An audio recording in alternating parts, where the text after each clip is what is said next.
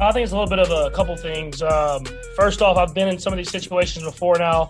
Um, I've, I've played in some big games and had to had to make some comebacks, and I know I have the teammates to do it. So I mean, I, I know that it, what it what it takes to go out there and find a way to win.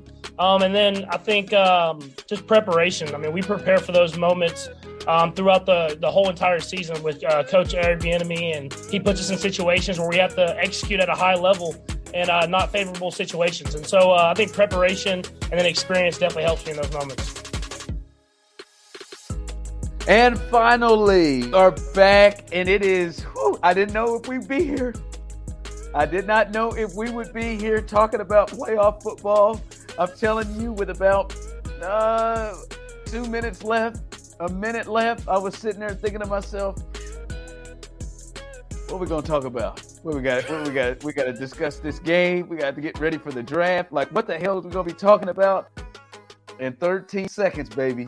thirteen seconds, we are talking about a fourth A F C championship game in a row uh, for the Chiefs, and they're going to host it as well. Still, Patrick Mahomes, outside of Super Bowls, has never played a game on the road. Every one of his playoff games have been at Arrowhead Stadium, and that will continue as Joe Burrow and the Bengals come to town for a chance to go to SoFi at L A for a, a championship. And first, before we before we get moving, man, I just want to uh, pour one out for Steve Serta. Steve Serta, I'm not going to pour it out, I'm going to drink it. Steve Serta's out here fighting it, folks. Uh, he's had to resort, uh, as someone in his mid-thirties, to eating Taco Bell for dinner again. And listen, uh, when you get there uh, for dinner, yep, you can get it for snack. Uh. Hell, you can even get it, you can even get it for breakfast. You can work that dollar menu, that's fine. But when you have to settle in and make the decision to eat Taco Bell at dinner, um, it's uh, something's happened, and and you're not in a good place mentally. And uh, so I just want to let you know, Serta, that we're here for you. Listen, listen. Okay, first of all, I'm not in my mid-thirties. I'm thirty-two. Okay?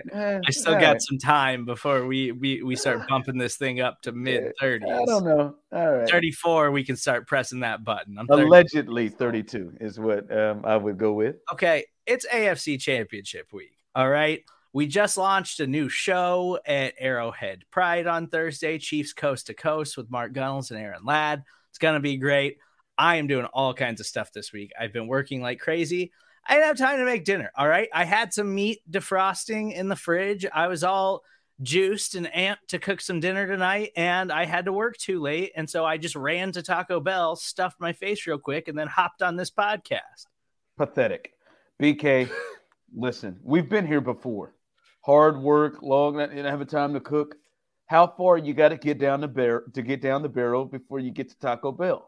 There, there are, and listen, it's, it's the closest fast food place. It's uh, that or McDonald's, and I don't really like McDonald's. I'm so an Uber Eats guy, know. so I, I would have gone Come Chipotle, on. something Honestly, like that. I don't, I don't, yeah. I don't Uber Eats. I refuse. DoorDash? Are you I kidding refuse. Me? I refuse to spend oh. extra money on it. I won't.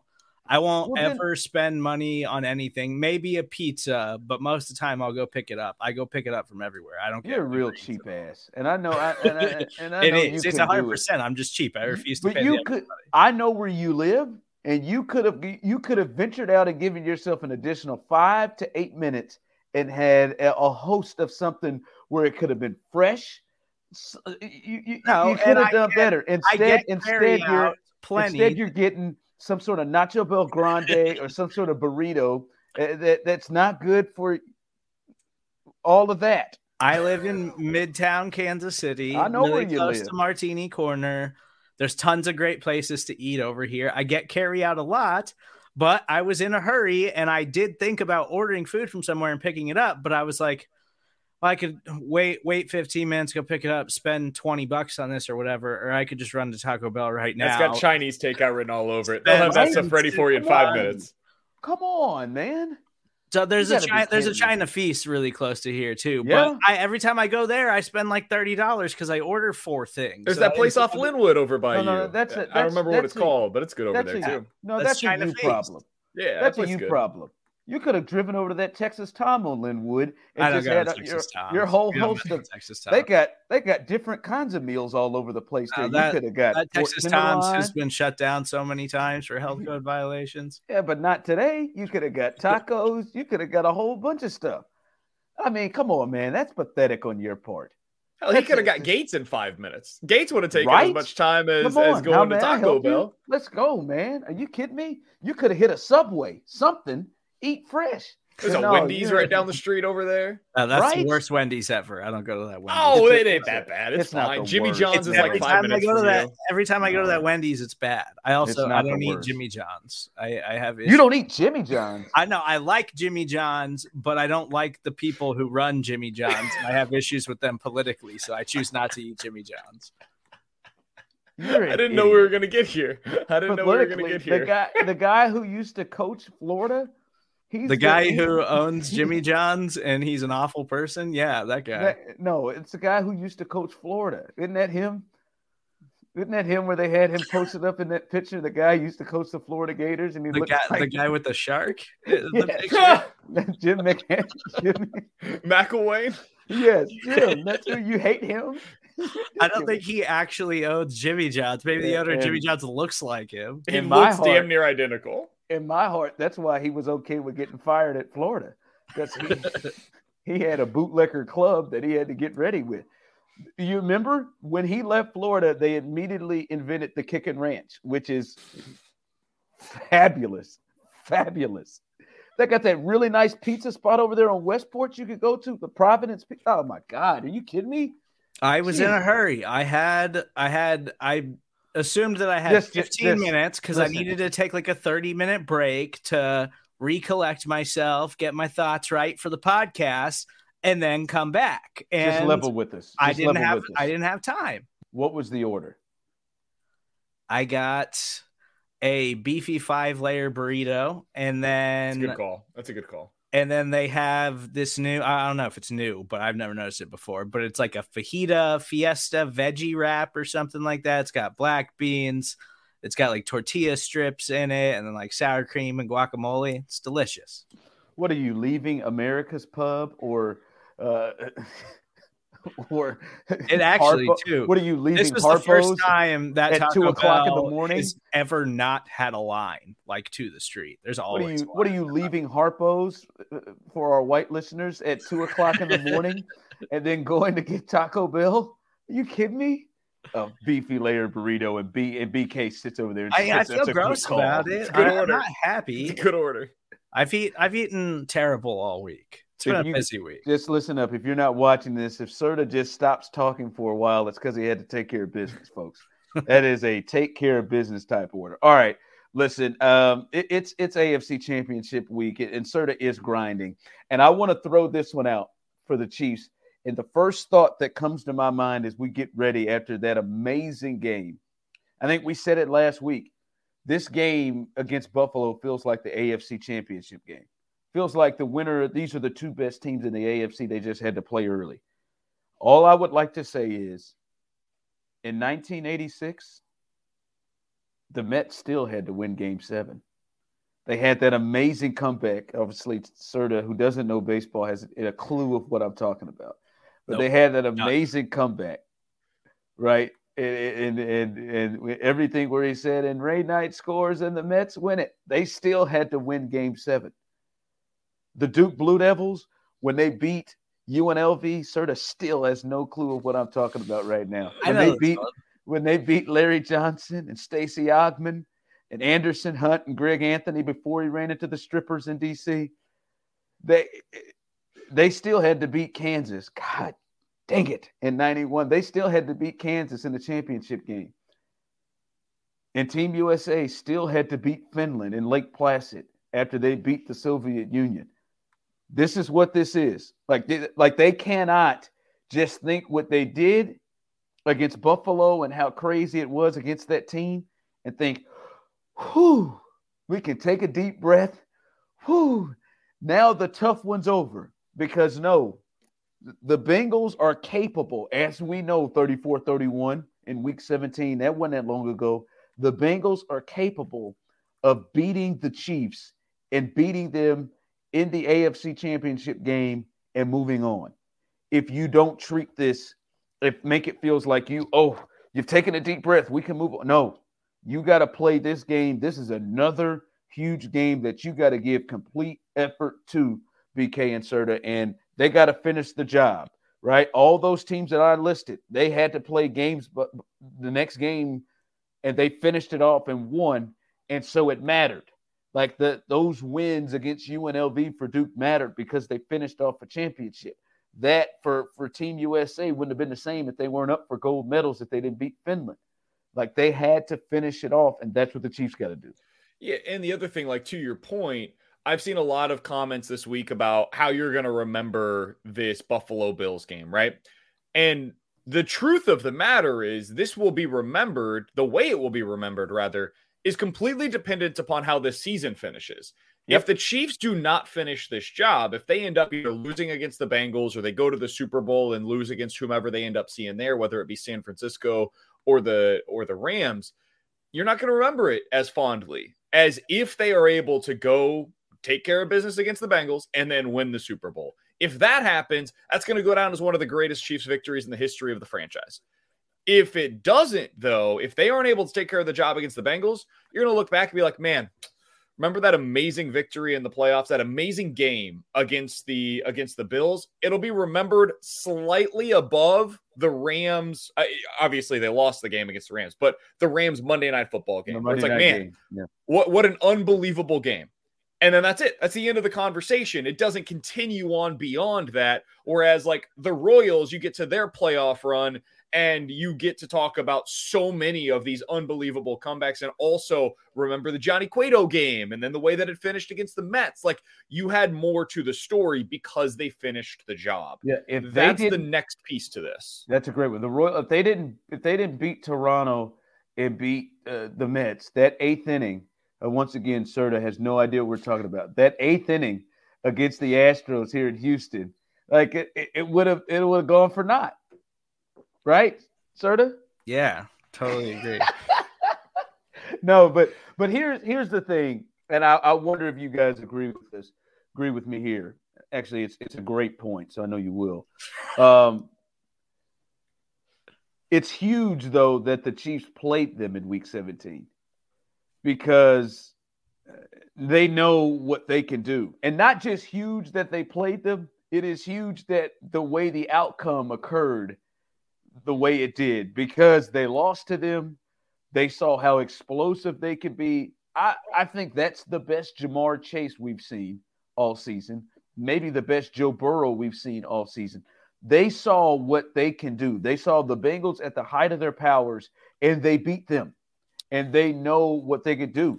They know they can be held an entire half with three points because the Bengals did it to them. They know they can have one individual player absolutely run roughshod against them, and they got no answers for him for four quarters of Ja'Marr Chase. They know that Joe Burrow can go in there and play toe-to-toe and outplay, if need be, Patrick Mahomes like he did. And that wasn't two months ago, baby. That was the second to last game of the season when they lost to them. So I think it is very, very key for them that they played the Bengals and lost to the Bengals and got to see the Bengals at their absolute best to come into this game to think, all right, I don't think they're going to need much push to know, hey, we got we got to bring a real effort. There's no taking a deep breath because they got to see that team. Had they not played the Bengals and seen them face-to-face before, I'm not sure if, you know, they would have that same, you know, vigor that they're going to need to have and understand what the Bengals are capable of doing to them. This team needs to be pushed to get the most out of them.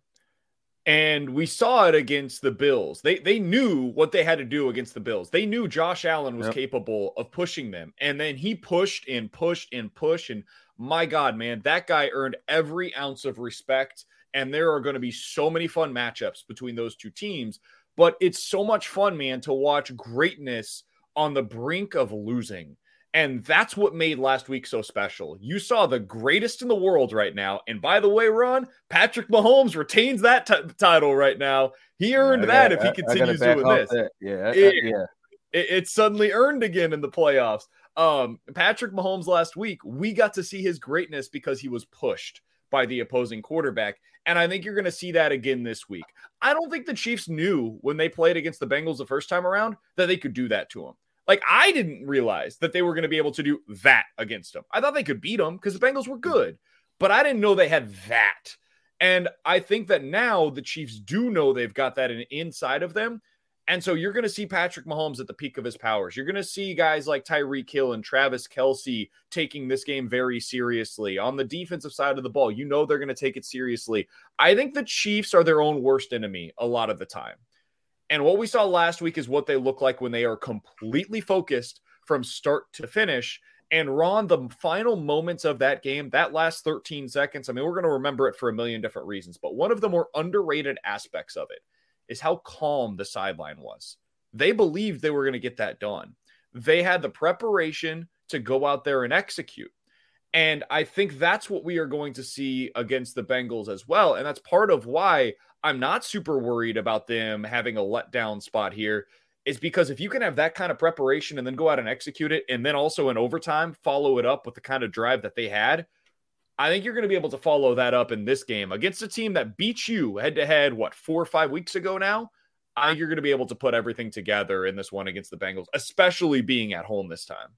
Uh, we've talked about this Chiefs team uh, a ton, that, yeah, they have to be pushed and that sometimes they sleepwalk. Like so that, week, that, that week so seventeen game, they had to win out to get the one seed in the A F C. And I don't think they showed up to that game in Cincinnati respecting the Bengals enough. And, Somebody and said it, they were going to do that. And, and it burned them because I, I do think that sometimes they're so, so good and they're so talented and they've done so much winning, even when you can question the effort at times, that sometimes they overlook football teams. So, yeah, that game is going to be huge. It's also Joe Burrow, his one two playoff game, super impressive. First-time quarterback making it to an N F L postseason. This is a different level of pressure, and we saw what their experience – we saw their experience and where it matters last week, really, because they had, they needed that wake up call, T J Watt scoop and score against the Pittsburgh Steelers to say, okay, we got to flip this thing and, and get going. And then they knew going into this game, this is the team that can beat us. This is the team that can literally take us down. And so coming into this game, I don't think that they think Cincinnati is going to win, but I think that they've got respect for Cincinnati that they didn't have the first time they played. And they are so frustrating, but it it it is, I can tell you, it's a godsend that they played them, because if they had not played them, I think there would be a concern of, or at least a thought of, we're just going to kind of do what we do and eventually we'll take this game. Like they did it with the Steelers. They played the Steelers and they knew that they could turn it on and flip the switch at any moment and get it done. And they flipped the switch when they needed to, when T J Watt scooped and scored, as as as, uh, as Serta just talked about. Then they flipped the switch, and then bam. All right, now we got to go. They tried to flip the switch back with the Bengals, and it didn't work, and the Bengals got them. I think they know now from the jump what they got to do, and it is huge that they've already played them, and I think that's going to be the biggest key to this game, that they will – They will take, like, I I think, as we talk about, I think they were surprised Ja'Marr Chase was that good and that uncoverable. I think they were surprised that Joe Burrow was that cool under pressure and, and could could just make throws easy and knew exactly where he was going to go. I don't think they will be this time. Patrick Mahomes in rematch games in his career. This includes the playoffs. This comes from James Palmer. He looked this up earlier this week. He's four and one in the rematch game. three hundred forty-five passing yards per game on average, fourteen touchdowns, two interceptions, a one fifteen passer rating in his career. He goes off. When he, when he gets another opportunity to avenge a loss from earlier that season in his career, he typically takes care of business the second time around. And I expect that to be the case in this one as well, Ron. And I, I view this as like, when the Chiefs played against the Bills last week, the reason why I was so worried about the Bills is because I thought this was the year that they were actually ready. Last year, I didn't feel that way. When the Chiefs went up against the Bills, I thought they were a year away from really having the team that could break through and get get through the champions, right? I, I feel that way. The way that I felt about the Bills last year is how I feel about the Bengals this year. the Bengals are going to be there. They're going to be a team to be reckoned with for years to come. Joe Burrow is legit. He's really good. And Ja'Marr Chase is a superstar. Like, if you were starting a team right now, I can't imagine there are many, if any, wide receivers that you would take today over Ja'Marr Chase.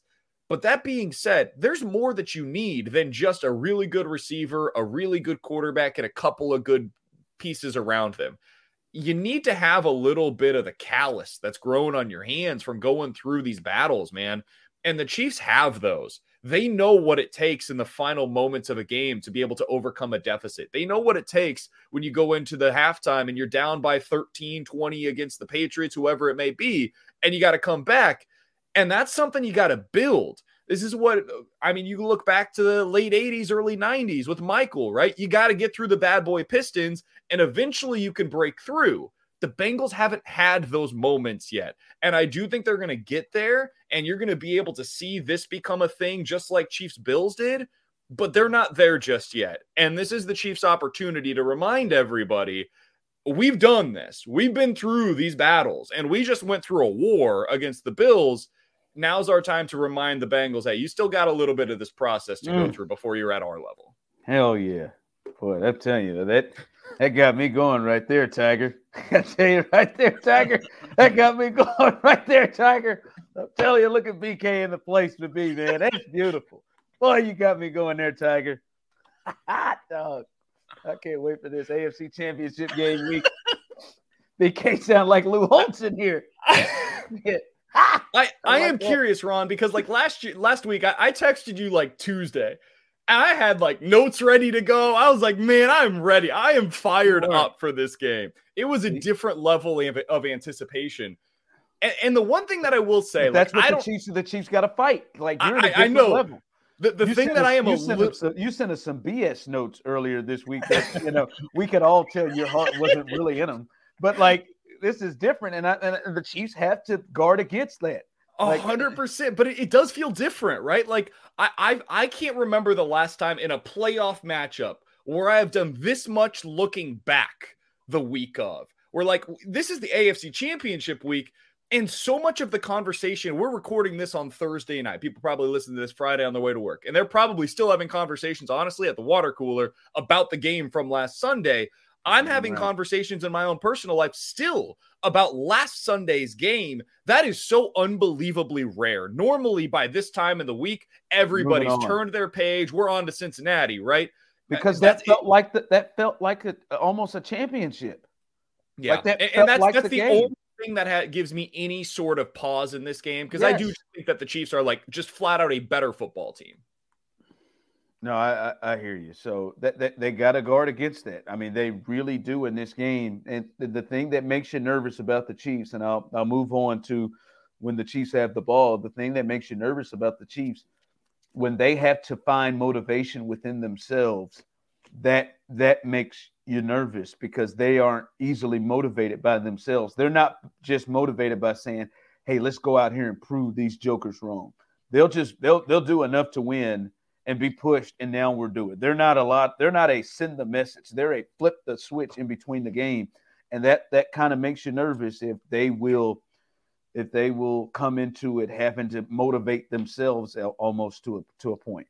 All right, um, we do it every week here when the Chiefs have the ball, uh, A F C Championship game edition, and this is very simple uh, to me. Um, Tyreek Hill and Travis Kelce. When you saw what the Bengals did on the other side in the game one uh, in week seventeen with Ja'Marr Chase, they ought to they, they ought to feel embarrassed. Um, I think they are two Hall of Famers right now. I, I think that right now between the two of them, I think they are Hall of Famers. I think Travis Kelce, for me, is the best tight end I've ever seen. I think he gets screwed over when they talk about his blocking. I don't know if anybody saw that touchdown that my guy McCole Hardman had. He was shoving Milano or whatever his name is ass out of the out of bounds. But I mean, completely sealed the entire side so so Hardman could get in. He's the best tight end I've ever seen in my life. I'm sorry, Tony, in October, Gonzalez, but he is the best tight end I've ever seen in my life. They they combined for sixty-five yards in the first game against the Bengals. They didn't seem like they were really into the game. Uh, then they tried to flip the switch themselves, and I'll give I'll give.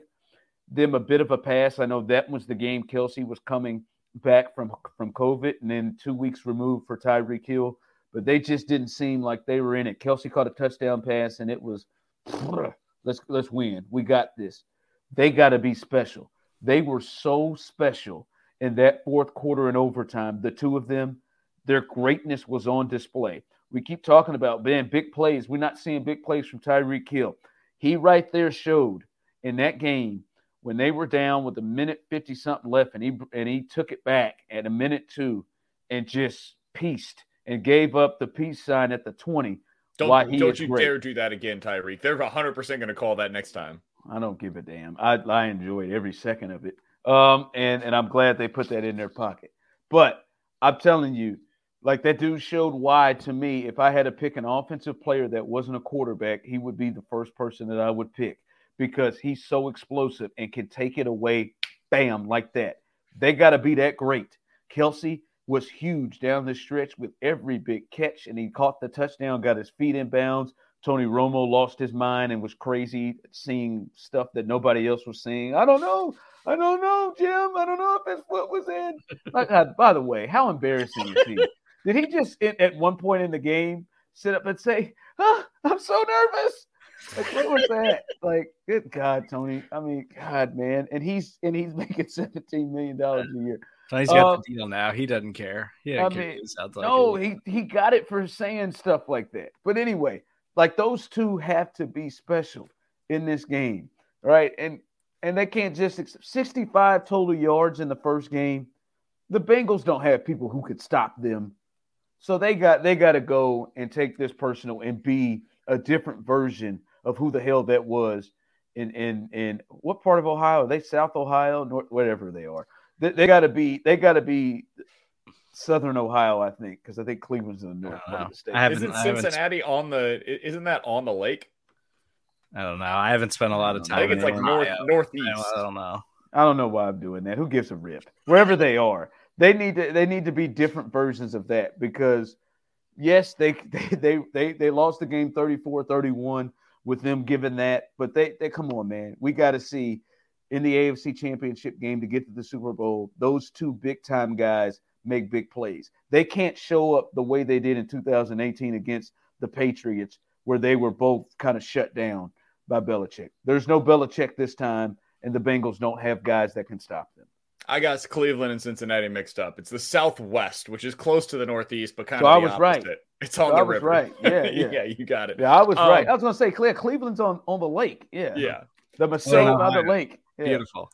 I... I I am not worried about them showing up because they show up in playoff games. Like, you can have some questions about what their level of excitement is for some of these regular season games between the Chiefs and whoever they're playing on any given week. Tyreek Hill and Travis Kelce, when the stakes are high, they're playing their best football, man. In their last five football or five postseason games, those two combined have eighty-five receptions for eleven hundred yards and seven touchdowns. Those dudes show up when the lights turn on. So I'm not worried about it, but you need more, in particular from Kelce. That, that dude was unbelievable last week, and he's been excellent for the Chiefs in the playoff in recent years. What he had in the first game is just, you can't have that. And the Bengals have nobody that can stop him. They've got a linebacker, Logan Wilson, who's a really good player. He can't cover, and he specifically cannot cover Travis Kelce. So he should finish this game with one hundred plus, probably get a touchdown just like he does typically in the postseason. And I would expect something similar for Tyreek Hill. Those guys got to go off. We've talked a lot this year, uh, Ron, about their secondary pass catchers. They needed them last week. Last week was the week when you needed them to step up. This is the week that you need your big guys to step up. Yeah, and, and they, they're capable of – that's the thing is, they're very obviously capable of, and there's no special guys in that secondary or in that linebacking core that can stop them. They can't, and they should they should eat against uh, against them in this game. Um, and, and and one way that'll be big in this is, I think, a difference. There, there there's interest. There's a, there's several differences from the first game in Week seventeen to this one, and I think a big one when I when I just think about those guys being able to be effective is the last time Orlando Brown didn't play and he had some sort of freakish warm-up injury, and maybe he shouldn't warm up before the game on Sunday because they they damn sure done it with Joe Tooney, who's the guard, was out here playing tackle in this game. Like, they was this the game where also Niang got killed? Is this the game early in the game where Niang tore his had the injury against the Bengals? I'm pretty sure this I is believe, the game. I believe so. It was he goes out, so they the just quarter. had. And Brandon obviously is not uh, is not sure of that, so he's going to go look it up. But I'm pretty he's still, sure he's still alive. If that's what I'm football, football did. Yeah, he took he had the bad injury, so he had to go out. Wiley, Wiley, Wiley played in. this one. Now that was a different game. Wiley was their starter in this one. Was he? Good Lord, I thought that was the I thought this was the game Niang got injured. Now Serta doesn't trust it, so he's going to go look it up. Because I'm I'm I'm pretty sure I'm pretty I sure. I trust me yet. I don't. Uh, but. But anyway, like, like Tooney is out playing left tackle in the game. Orlando Brown being back, and and listen, Ron's I think right. you, I know, I I, I remember that, I remember that. That, that was in the end game. Yeah, I remember yeah. running. I just remember he got listen. hurt really early in the first quarter. Yes, I wow. cannot watch injuries, and I dipset out of the room when they kept going back and showing it. I remember where they were on that field. All right, I was just going to let you come back and let the listeners say, no, B K's off on this. But anyway, uh, no, they – listen, Hendrickson is – he is the one guy on this team that can really wreck it. And he primarily lines up on uh, the side against the left tackle. And you need Orlando Brown to be the Pro Bowl, you know, left tackle he is this year. Then he's got to step up and play and be there. And this offensive line, they should be in as full attack as they have been because in that game, they were all in shambles. They let, both tackles are out of the game early. Joe Tooney's got to play left tackle. Nick Arlighetti, who's got to play out of position or a guard or whatever. This, this isn't the setup that you're looking for. In this game, they should have their setup. And if they're able to protect – I think back to a, a pivotal play in the second half where the Bengals – chose to send a blitz, and they couldn't get it protected, and it forced the Chiefs to kick a field goal, which was a big issue there in one of their three drives where all they were able to muster was a field goal. They couldn't get it protected because on the back end they had it. Uh, Pat would have had a bit had a, a play to be able to made, be made if they could have protected him. This is this is big. The change of their offensive line should be a big deal in this game, especially with Orlando Brown being out there against their number one guy that can stop this team. That's the only that's the only player defensively to me they have that is capable of ruining the game. Yeah, and I think a lot of people will probably look back to that first matchup and be like, but but Ron, they, they didn't even destroy the Chiefs last time around when they had their offensive line in flux. And there's some truth to that. But the way that Orlando Brown and Andrew Wiley on the on the outsides have been able to coalesce with Patrick Mahomes this year has been really impressive, man. They are gelling in a way that I, I wasn't sure we were going to see, but Mahomes has figured out exactly how to use, especially with Orlando Brown, his massive frame to where he will scramble to almost like a running back. Move the defender into Orlando Brown to buy himself just a little bit more time. And that's what you're talking about with that play where they ended up having to yeah. uh, settle there. If Orlando Brown's in that spot, maybe Mahomes is able to scramble for an extra second or two, buy himself some time, and now you're able to find somebody down the field.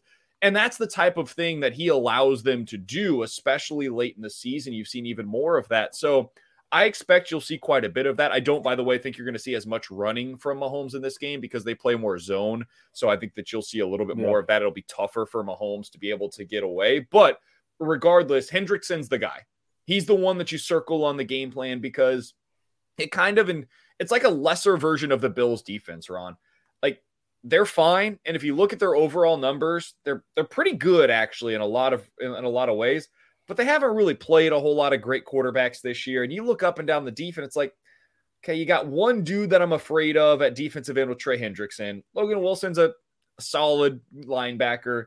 I like Jesse Bates on the back end. He's a yeah. pretty good safety. And I think good, Mike Hilton's a really, really good player at, at corner in, in the nickel. that's kind of it, man. They don't really have a whole lot of other stuff. Like the Chiefs have much more talent defensively than the Bengals do. Just got to make sure Trey Hendrickson doesn't beat you. He's the one that could be a game wrecker. Yeah, and, and, and you said reminds you of Buffalo, except I think Hendricks, Hendrickson is better than anybody on the defensive line that Buffalo has in terms of being able to get pressure. And, I mean, Ed Oliver is pretty good, but he's not up to his to his standpoint. And and here Hendrickson Serta, is for the Bengals what the safety tandem was for the Bills. Like the, those those were their special players on the back end, whereas the Bengals have one on the front yeah, end. Yeah, to me, he's Bosa-like. Uh, it, A, a similarity, probably because they're white is probably why I said that, but a similarity to uh, guys they played. But but sort of like I, I think you could understand this, why he's important. I think the reason that they're here, arguably, is because of him. The one big play he made against the Raiders is he was the one that was able to strip uh, Derek Carr and set them up for a score and put them in position to be up against the – like that was the big play that really, if you look at it, separates. That was the possession that was stolen by the Bengals, was him coming around and getting a sack on – they don't please don't do anything stupid like the Raiders did, try to block him with a tight end. Uh, that came around and strip sack fumble. They recovered it, set him up for in a in scoring position in the red zone, and that that was arguably the difference in why the Raiders had to try to score a touchdown and not a field goal in that game. So he is the one that can, he's made big plays in this playoffs for them that has changed the game for him. And he's the one that you got to watch in Orlando Brown. It's a lot bigger that he's here than your, your left guard having to step out and play that position. All yeah. right, Steve. Yeah. Oh, were you looking for something for me? I, yeah. I don't know. I, I, no, don't know. I, I actually okay, have been impressed with the Bengals defense in the playoffs. No, you haven't. I, I I thought that they put together a strong performance against the Raiders, and I thought they put together a strong performance a, against the Titans overall. Like, A J Brown is just one of those dudes who is a freak, so I, I don't think you could do much to stop a player of that caliber in the playoffs. Yeah, he is. But that being said, that defense, like B K was saying, is missing stars. Like, they've got some really nice pieces, but they don't have stars to compete toe-to-toe with the Chiefs stars, and they haven't seen an offense like this yet in the playoffs on the road at Arrowhead Stadium. I, I just think the Chiefs offense is going to be too much for that defense to hold up. I just think that they got a really lucky draw. Again, I'm not trying to say this to diminish oh, I, anything. I, I, I the, completely agree. That, That's why that I the Bengals the Raiders, have. I thought the Raiders had a real shot to get to the A F C Championship game. I said that the winner of that game, I thought could go in and beat Tennessee. Tennessee is a number one seed that I grew up seeing my entire life with the Kansas City Chiefs. They look like the ninety-five and ninety-seven Chiefs that by smoke and mirrors somehow got a number one seed, and then they're going to lose because they got a worse quarterback. Like, yeah, I, I, I agree. They got a great draw that got them here, but this is a different animal. Yeah, and, and Ryan Tannehill played an all-time bad game. Like, Tan- yeah. Tannehill's not as bad as he looked last week. And maybe you do, like, Serta, to your point, maybe you credit the Bengals for being able to come up with th- those plays. And a couple of them were really nice. But I, I think that was just Tannehill peeing down his leg in a big spot. I, yeah, I he, just – I. You hope Pat doesn't throw a pick on the first play of the game. That, that you know, that'll make you feel better. Yeah. Right.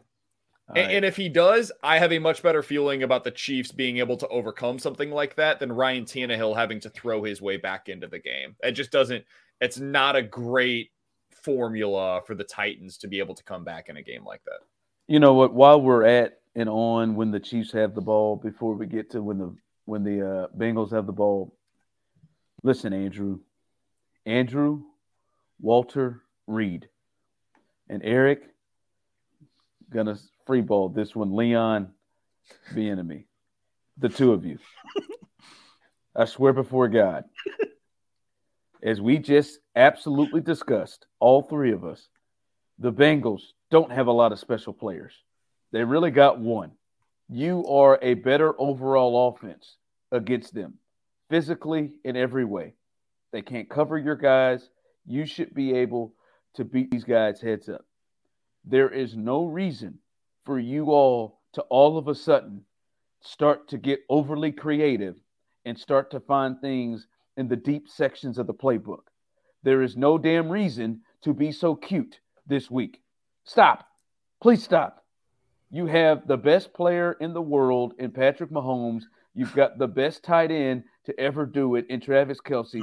You've got the most explosive player in the game in Tyreek Hill. You've got your line intact. You do not have to get Blake Bell to do some sort of an option to McKinnon to the short side of the field for no damn reason on third and one when you just ran the ball nine yards to get there. Andy Stop. wants to spread the wealth around. He wants no. everybody who works hard to touch Listen. the football. How the hell else is he supposed to get Blake Bell no, no, the ball? No, no, no, what, no. What? This, this you is, want Blake this, Bell running routes? No. No, this is not a this is not a blowout. This is not a blowout in college basketball where the bench guys get to come out and play and we're trying to get everyone threes tonight. No, this is the A F C Championship game. Stop it.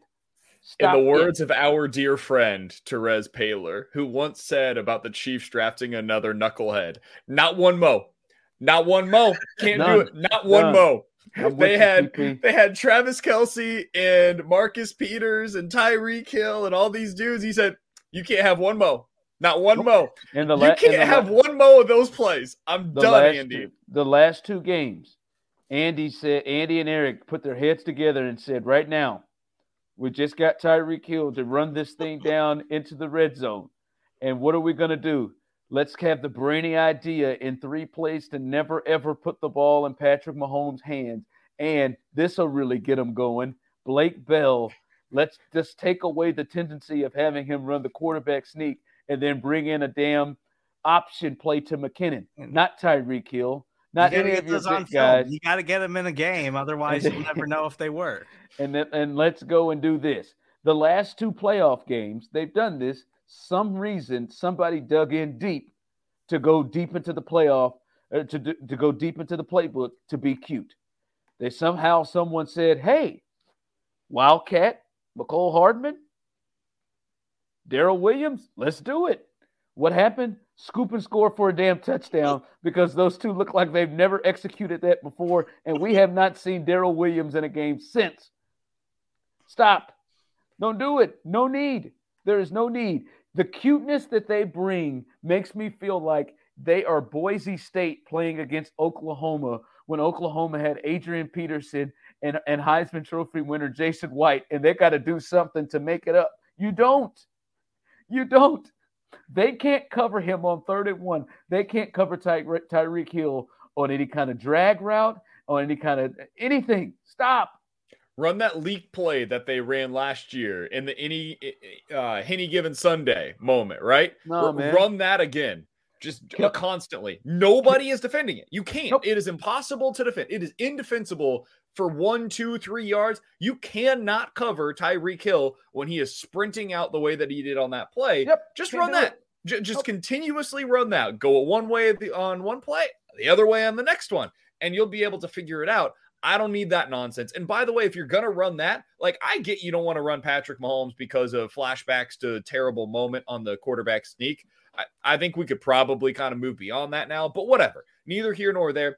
If you're going to run a, a pitch like that, an option play, Patrick Mahomes can do that. Like he was running really well in that game. Just put it in his hands. I'll tell you this much. Mahomes is going to actually attack the defensive end so he doesn't tackle your running back on that play, and it might work. I still hate running it to the short side of the field, but it I might work. That. But giving it to Blake Bell was just baffling in that here? situation. Yeah. But regardless, it you can't have that in this game against the Bengals because there was some some chicanery that took place in the first time around between the Bengals and the Chiefs. I don't need to see any of that this time around. Uh, Serta, I know Travis Kelce can throw. Don't need to see it in this game, right? Like whatever that was, you remember that time against the Denver Broncos when Tyreek tried to throw it left-handed? Burn it. Don't need it. Don't need it. Oh, by the way, Don't last week it. they ran an actual reverse to Tyreek where he was getting the ball like eight yards in the backfield. Somehow yep. he got back to the line of scrimmage. I don't need that either. Don't need it, man. I don't I don't need it. You you can play straight up against these guys. Listen, Andy, Andy Walter, if you're listening to me, we know you're great. You're the best play designer since Bill Walsh. You don't have to check up in this game to come up with something crazy as hell that involves Uh, Michael Burton, whatever Burton's first name is, the fullback, in him drop kicking something or him doing something crazy. You don't have to. I don't need to see Byron Pringle show some sort of versatility that he has not shown us before. Don't need it. Do not need it. There's most yeah, as I need, man. or most I need, hey, McCole Hardman's jet, jet sweep. That's it. That's your trick play this week. Don't need it. I th- I think you just live and die with Andy Reid's play calling. Yeah, that's you. That's yeah. that's just what you get. Sometimes Andy does makes a I mean, bad seriously. call, calls a bad play, and he's like, "Well, I mean, it worked in practice. I don't know why they couldn't execute it in the game." And you're like, "Well, because it's Blake Bell running the play." But seriously, what do you think whatever. he was thinking before that? What do you think he was thinking? Well, I'll get him right now. Here, guys, Blake Bell option short side of the field. It's exactly what he thought. Yeah, I think Dave Tobe was he listening. Was like, like, what the hell? He's like, this play is gonna crush. Like, this play is absolutely. I think crush. I honestly believe he thought touchdown. They'll never see this one coming. Touchdown. Right? Well, for sure, it's not first down. I mean, we know that much at, at a minimum. And listen, like, I know he could have I, extended the play a little bit. Like, he I know I, I know I should have been fired earlier this year on this show when I made Blake Bell a, a certified or an imposter. But damn, Andy, you didn't have to come in here and, and just absolutely. I was kidding. You didn't have to come in here and just try to take this up a notch. So seriously, stop being so cute. You guys are better generally. I mean, at least there's advantages across the board where you don't need to check up and be cute. So uh, let, let, let's let's just be smart about this thing and, and just take advantages of Tyreek Hill and Travis Kelce and, and the other receivers in single coverage. All right, when the Bengals have the ball, Um, listen, they carved up the Chiefs, especially after the first quarter. Uh, and, and the big thing was there's no secret. J- Ja'Marr Chase cannot be the best. He cannot put together the best receiving game in the N F L this year. That because that's basically what he did in week in the first time they played him. two sixty-six for three touchdowns. You cannot put together. He can't have the best, you know, game of a receiver, single game of a receiver of the season. Like, they've got to slow some of this down. And listen, I'm I, this is like a, a great basketball player. Like, you're not going to stop him in his prime. Or, I mean, you're not going to stop him, but you got to slow him down. Like, he can't go for fifty. He went for sixty in this last game. Like, you got to prevent something. Maybe he's going to make some big plays. He's going to make some big first downs. But I'm telling you right now, you cannot just leave him by himself against Charvarius Ward or any of the other corners. Cannot do it. They've got to slow him down and not make him just go and look like Jerry Rice and Randy Moss combined, because that's what the hell he looked like in the first game. So the problem is this is almost a connection that was like created in a lab to give this defense issues, because mm. the Chiefs defense, their their biggest weakness is their outside corners. And you saw that last week once again with Mike Hughes. Looked like a sniper came down. And R I P Mike Hughes. It's very what unfortunate. The hell, man. Too bad he got up and played again. Yeah, I, it didn't go well. Um, but their outside corners are a problem for them. And they're able to overcome that because of the way that their safeties play and all of the things that we know at this point that Spags is able to do with his defense to make things difficult in the middle of the field. Spags is daring quarterbacks to take the shots down the sidelines. He's basically saying, I don't believe you can consistently make, it's almost like a basketball game, to continue your analogy, Ron. He's basically looking at the other team and saying, I don't believe you're going to continuously make that deep three. Like, you're not going to go to the la- logo and shoot it ten times and make it eight. I don't believe it's going to happen. And therefore, I'm going to continue to allow you to shoot that. So when you go up against Joe Burrow and Ja'Marr Chase, the problem is, that's their bread and butter, man. They're going outside the numbers, and Joe Burrow is more than happy to throw it up for a fifty-fifty ball, which with Ja'Marr Chase ain't quite a fifty-fifty ball. It's more like seventy-thirty in favor of him. And they and may be gonna... the, they may be the best in the league. I think even as good as as Adams and Rodgers in that back shoulder. Like, they are absolutely they are great with that. Their, their timing and chemistry on the back shoulder throws are amazing. And that's why when you're going up against this team, it's really hard to take him out of the game plan, because there's no defense for a perfect throw. And for Ja'Marr Chase and Joe Burrow, their perfect throw is what you just said, Ron. It's the thing that this defense doesn't want to defend. They they don't want to take that away, because that's not a good throw against basically like twenty-eight other quarterbacks in the league. You just happen to be going up this week against the one guy or one of few who's willing to do that. If you're looking at like aggressive throws this year, the only guy that threw into tight coverage more often this season than Joe Burrow was Tua Tagovailoa. Tua was out of necessity. His receivers just didn't get open. Burrow's because he's given his guys a chance. He's actually a super aggressive player. So you look back at the passing chart from the last game, everything he was throwing was outside of the numbers. The Chiefs have to find a way defensively to be able to counteract that. Their typical game plan, it ain't going to work in this game. It's not going to work against these two. And Serta, that's why to me, like, this may sound crazy to some, but I hope it makes sense. That's why to me, the injury that Chiefs fans need to be focusing on as most important is not the guy who actually practiced today.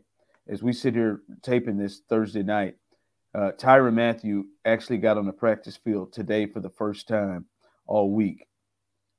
As important as he is, and I think he is the heart and soul of this defense, and I think he is probably the voice of this team, his injury is actually not as important to watch as Rashad Fenton. Rashad Fenton's injury and what he'll be able to do, and if he's able to play with that back, it's huge, because Mike Hughes is a problem, an issue, a problem with any of the three receivers he would have to cover, whether that be T. Higgins, good God, whether that be Ja'Marr Chase, stop. Even if it's, it's Boyd, he's a problem. All of them. We saw him look like uh, look like the Volkswagen that took out Happy Gilmore came and drove out there and hit him as Gabriel Davis just did a small move, a small push to the outside and back to the inside, which receivers do all the time. He fell out like he got hit by a damn car and was out. Like, listen, he's a problem against any of those three receivers. You can win with Rashad Fenton, Snead in the slot, and West with help, or Ward with help, excuse me. You can win with those guys because Ward's going to need help. Like, you it, or whoever is guarding Chase, like, there's got to be somebody shadowing or over the top. They have to treat him the way they treated Diggs last week. Diggs last yeah. week, they bracket covered for the vast majority of the game, and as a result, he he basically did nothing. Now, the part of which the give and take there is Gabe Davis had a day as a receiver that we've only seen from Jerry Rice. And, but, that, and, that, and that's where Rashad Fenton comes into, into play. Uh, like, you feel like you can get better with that. But his injury is very, very key. If he can play in this game and Mike Hughes can sit down on the bench somewhere, that is that is a key thing for them. Oh, and Rashad Fenton has been practicing this week, so it, yes. it's looking positive for him to go. I agree, and I do think you have to bracket Ja'Marr Chase. Like, yes, that's just he can't, the only he can't answer. beat you, right, sir? Yeah, he cannot beat you. That's just that's the only answer. Like, you cannot allow what happened to you last time to happen again under any circumstance. But you also can't underestimate T. Higgins, because it's not totally out of the question that you you spend all your time and resources trying to shut down Chase. T. Higgins, while he might not have two hundred yards and four touchdowns, this is a player that's gone off for one hundred ninety-four yards in a game earlier this season. Like, he is also a jump ball wide receiver who's a big-bodied, athletic guy who will go up and get the football, and Joe Burrow will throw it up to him the same way that he'll throw it up to Ja'Marr Chase. So you need the help on Ja'Marr Chase, but you need Rashad Fenton to do a good job on T. Higgins, because that dude is a baller too. And the reason why I'm going Fenton there, Ron, to your point, over Hughes, is because of the physicality. T. Higgins is a big physical dude, and Mike Hughes just can't go up against that guy. Like, it's just a t- it's a terrible matchup. Again, going to the, the basketball analogy, it's like having a really small team and going up against the biggest team in the tournament, and you're like, they're going to kill us on the boards. T. Higgins is a guy that's going to go up and get it, and you want to be able to make sure that you've got some size and physicality to go up against him. Uh, I, if nothing else, Rashad Fenton is super physical, sometimes too physical to the point where he's getting himself penalized, but he, he's going to make sure that he doesn't get boxed out the way that Mike Hughes at times does. Well, with the way that you're going to have to play Chase, in my opinion, there's going to be some times where T. Higgins is going to have single coverage.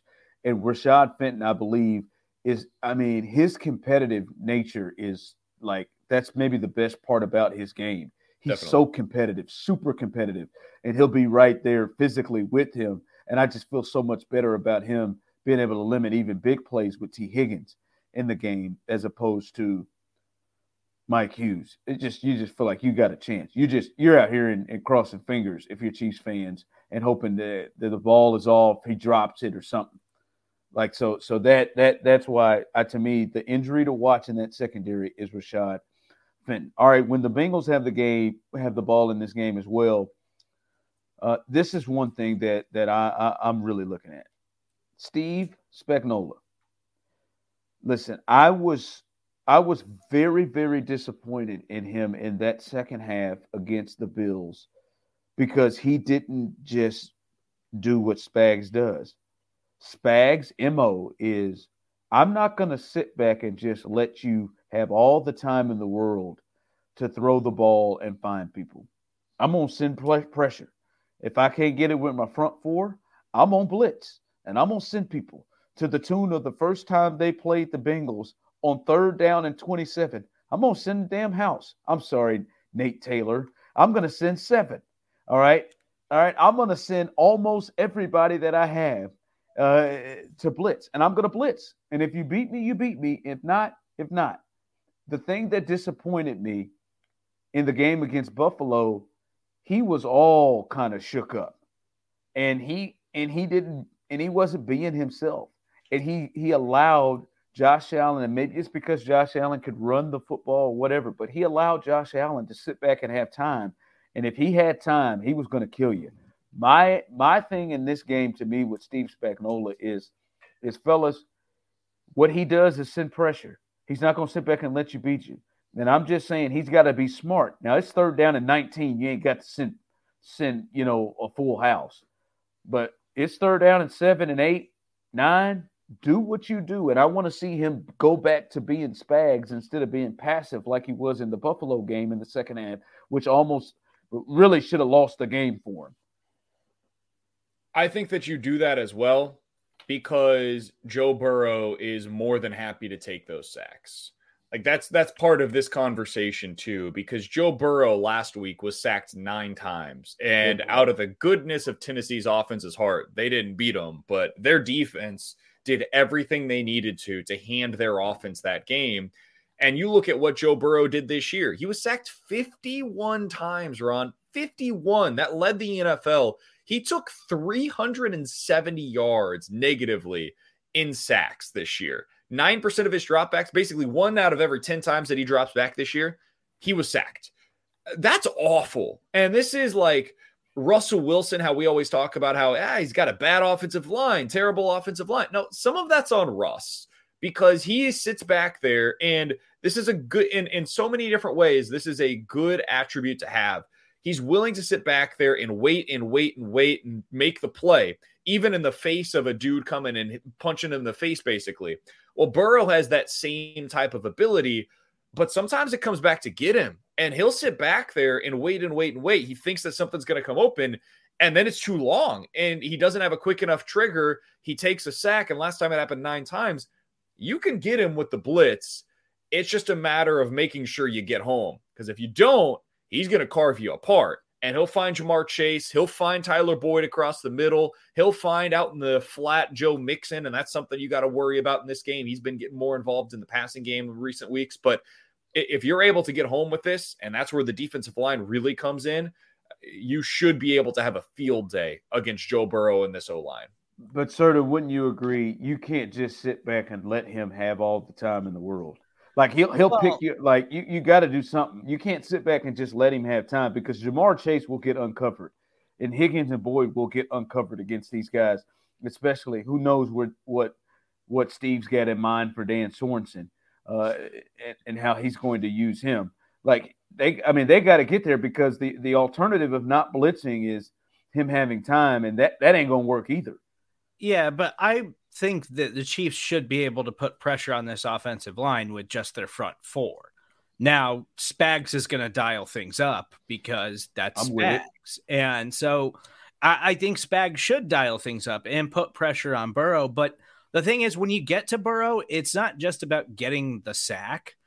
You got to try to force him into some turnovers, because that's the thing is he's eating a lot of sacks, but he's not turning the football over, especially recently. And that's the big thing with him, because he'll take the sacks. The sacks don't even affect him psychologically. Like we see quarterbacks like Derek Carr, who you put a lot of pressure on him early in the game. He's just going to fold the rest of the way. Joe Burrow doesn't do that. He'll keep Damn. getting back up and keep coming at you and keep attacking downfield.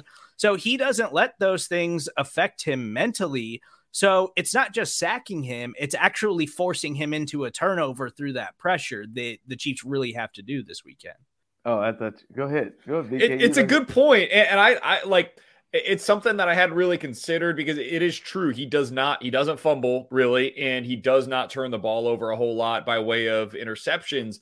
But what he does do is like uh, against Tennessee, you take a sack and then boom, you're out of field goal range. And those are the types of things that like, especially it, maybe it's targeted blitzing this week, Ron, maybe that's the way to, to frame it.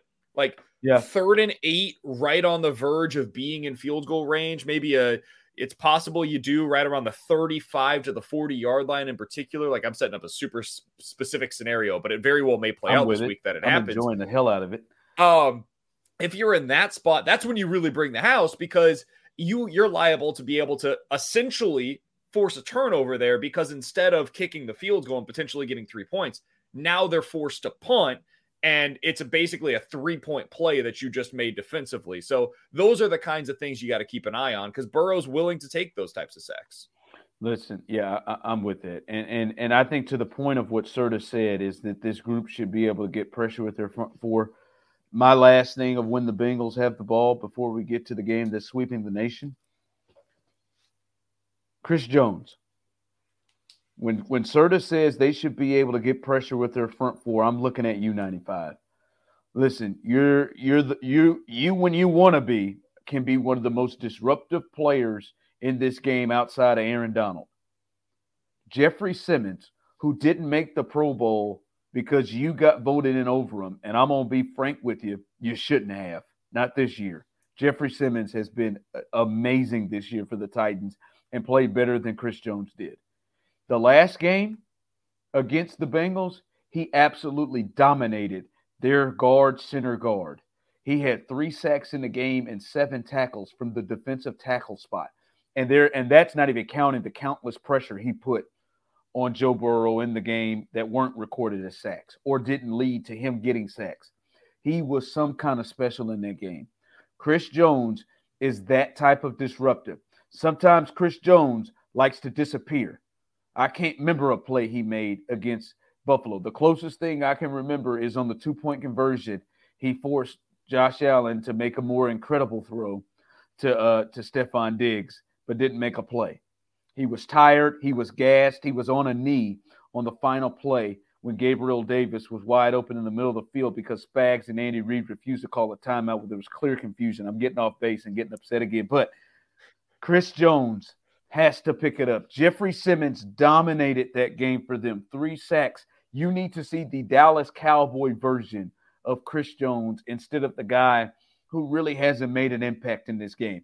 You remember when the Chiefs were playing in the Super Bowl and Chris Jones just had a takeover time in the third and fourth quarter and knocked down every ball and made every play against the Niners? You got to see that dude coming up. We know they can be had right there. We just watched it last week. Chris Jones has to pick it up. He does, and he's a big part of it. Melvin Ingram is a big piece of this. Yeah. Frank Clark made a couple of really big plays early on, in particular last week against Buffalo, especially against the run. All those guys are critical, but Chris Jones is the stud. Like, mm-hmm. I know what Frank Clark's making money-wise. I know that they added Melvin Ingram, and it seemingly changed the defense, but part of that was Chris Jones, to your point, or to, to your credit, Ron, getting back in there, a defensive tackle, and disrupting from the interior once again. And if you're able to get that, this is the type of game where he should be uh, completely wrecking the interior of their offensive line. And the place where that could really come in handy is in the red zone, where the Bengals have really struggled thus far in the playoffs. They're not finishing drives. They didn't do it against Tennessee. They didn't do it against the Vegas Raiders. They had eight field goals so far in the postseason. Three touchdowns offensively, eight to three in terms of their field goal to touchdown ratio. You have to continue having that be the case. If you go into this game and they're kicking field goals from the twenty, the fifteen, ten, wherever, that's how you win if you're the Chiefs. You'll trade sevens for threes all day long with them. You just can't allow them to get into the red zone. It's a bend but don't break type of mentality. Chase is going to get his, Higgins is going to get his, Mixon's going to get some of his. As long as you're not letting them get into the red zone and then convert once they get there, you'll be all right. And Chris Jones is a huge piece to that because if you can get a sack down there, you're in a good spot. Yeah, he can ruin drives on second down, and there's oh, he gets a sack, and now it's third down and eleven, and and can get you off the field. All right, the game that's sweeping the nation, A F C Championship version of it, certified or imposter. You're certified, right? Let's get you certified. I'm an imposter. And this week, um, I want to go here. This is very, very specific. Game one, week seventeen against the Bengals. The penalties. A lot of Chiefs fans are looking at the penalties and felt like the Chiefs got jobbed in the game against the Bengals. Six penalties that continue to help a drives continue in the second half for the Bengals. The penalties in the first game against the Bengals, did it cause the Chiefs to lose that game? Serta, is that certified or imposter? I think that's imposter. Um, well, you thought about it. I don't. Well, I, I don't like being the person that blames the referees on things. I understand that N F L re- referees really suck at their jobs sometimes, and there's some really awful crews who probably don't deserve to be calling N F L games. Uh, and and that Cincinnati crew might have been one of them. And I'll happily drag those people any day of the week. But the Chiefs gave up two hundred sixty-six yards to Ja'Marr Chase and three touchdowns. Like, you allow a, a single wide receiver to set a single game record against your defense, you deserve to lose a football game. So they brought that on themselves. And the Bengals got the ball back with six minutes and one second in the fourth quarter, and you didn't get it back to Patrick Mahomes. And I understand some of that is because of the penalties. That it, it was a factor. Like, that's that's probably part of the way to put this, Ron, is like, was this a factor in them losing to the Bengals? Of course it was. Yes, no doubt about it. I mean, you look at it, they had six drives that were extended that allowed a first down to the Bengals via penalty in that game. And the other five most recent games for the Chiefs, they had five first downs allowed total in those five games. So, yeah, I mean, the, the penalties in that game were a massive issue. It was a terrible crew that worked that game. Meanwhile, this week in the game, you've got the guy in charge who called the fewest penalties per game all season long. So you got a better situation from that regard. But it's imposter in terms of them losing because of the penalties. They put themselves in a position to lose. And if you do that with another guy having a day that is one of the best that we've ever seen by a rookie receiver, then yeah, that's on you. I don't have a whole lot of sympathy for you losing that game. You you, you had ten penalties for eighty-three yards, most of which were correct calls. Some were bad. And if you lose that way, I, I'm sorry, man. That's not why you lost. That's just a uh, part of the story. It's obviously imposter. And you Chiefs fans out there who are being soft and trying to turn towards the penalties, the officials were against us. Oh, the Chiefs were playing the Bengals and a third team, a second team, and the the, the, the officials, they stopped us. Stop it. Third down and twenty-seven, you couldn't get off the field. And not that you just couldn't get off the field. It was a guy who had a fifty-fifty ball, as B K said earlier, that's not really a fifty-fifty ball for him. Like, that's an easy play. It was an easy pass and an easy play, right? You had a kickoff return or a, a punt return, whatever it was, return, take it back because of a real hold, a real penalty. Kick return, yeah. Like, stop. Stop. You scored three points in the second half. Like you said, they got the ball with six minutes left and couldn't get the ball back to Mahomes. Like, that's on you. That's on you. Listen, there. I, I bet you people watching from a Cincinnati Bengals performance or perspective probably saw some missed calls in there too. So get over yourselves. Stop. All right, the Chiefs just lost that game. Daniel Sorensen, for some reason, ended up on – on Ja'Marr Chase by himself at times. That's pathetic. All right, Steve Spagnuolo was far more an issue, and the lackadaisical effort and thought that they came out with was far more of an issue in the second half than the damn officiating. So get out of here. It's imposter in a major way, and I don't want to hear it from anybody else. Can I throw one more out there, Ron? Hell yeah. Sorry. I've That's seen a story this week that's bothering me. Maybe the way that that was for you. Just let it out. So, certified or imposter, these comments from Joe Burrow about Arrowhead Stadium actually mattering in any way whatsoever. So, I don't know if you've seen this, Ron, but Joe Burrow is out here saying, basically, hey, Arrowhead's nothing that I haven't seen before. I played in the S E C. I went to some of the most rowdy stadiums in America. I can deal with the crowd noise. That's not going to be a problem for me. And Chiefs fans have taken this personally. Yeah. And Chiefs fans, I love you. You're the best, the absolute best. And Arrowhead is amazing. I grew up at that place, man. That's my spot. If you think that this was a shot at Arrowhead, the only thing that tells me is you've never been to Death Valley for a night game. You've never been to the Swamp for a big-time night game. You've never been to Auburn for a big-time night game or Neyland Stadium in Knoxville. These places are nuts, man. This is a compliment to Arrowhead. The fact that Joe Burrow is saying the Arrowhead is like a college or an S E C environment, isn't that what we all say? The reason why Arrowhead is awesome is because it's like going to a college stadium. I'm baffled, man. I cannot believe that this has become some kind of a storyline when Joe Burrow is actually complimenting the crowd at Arrowhead and Chiefs fans are taking it as if it's a slight against them. This yeah, is imposter. This is no, I took, no, I took it as a slight. No, the son of a bitch. Yeah, I took it as a slight. Throw to the end. I listened to Joe Burrow's entire press conference from Wednesday, yeah. and he well, all he said about Arrowhead was, I've played in some of the loudest stadiums in the S E C. Yeah. We're preparing for Arrowhead Stadium the same way we prepared for those stadiums in the S E C. Yeah, his his initial comments were were, were a little worse, and they were made in October. Yeah, that uh, was a while in, ago. That was not, that was Ravens, not this week. In, the, in regards to the Ravens, I still took it personal. I've been to Neyland Stadium to watch Tennessee play Florida. I've been to Florida to watch Tennessee play Florida in the Swamp. Shove it, Joe.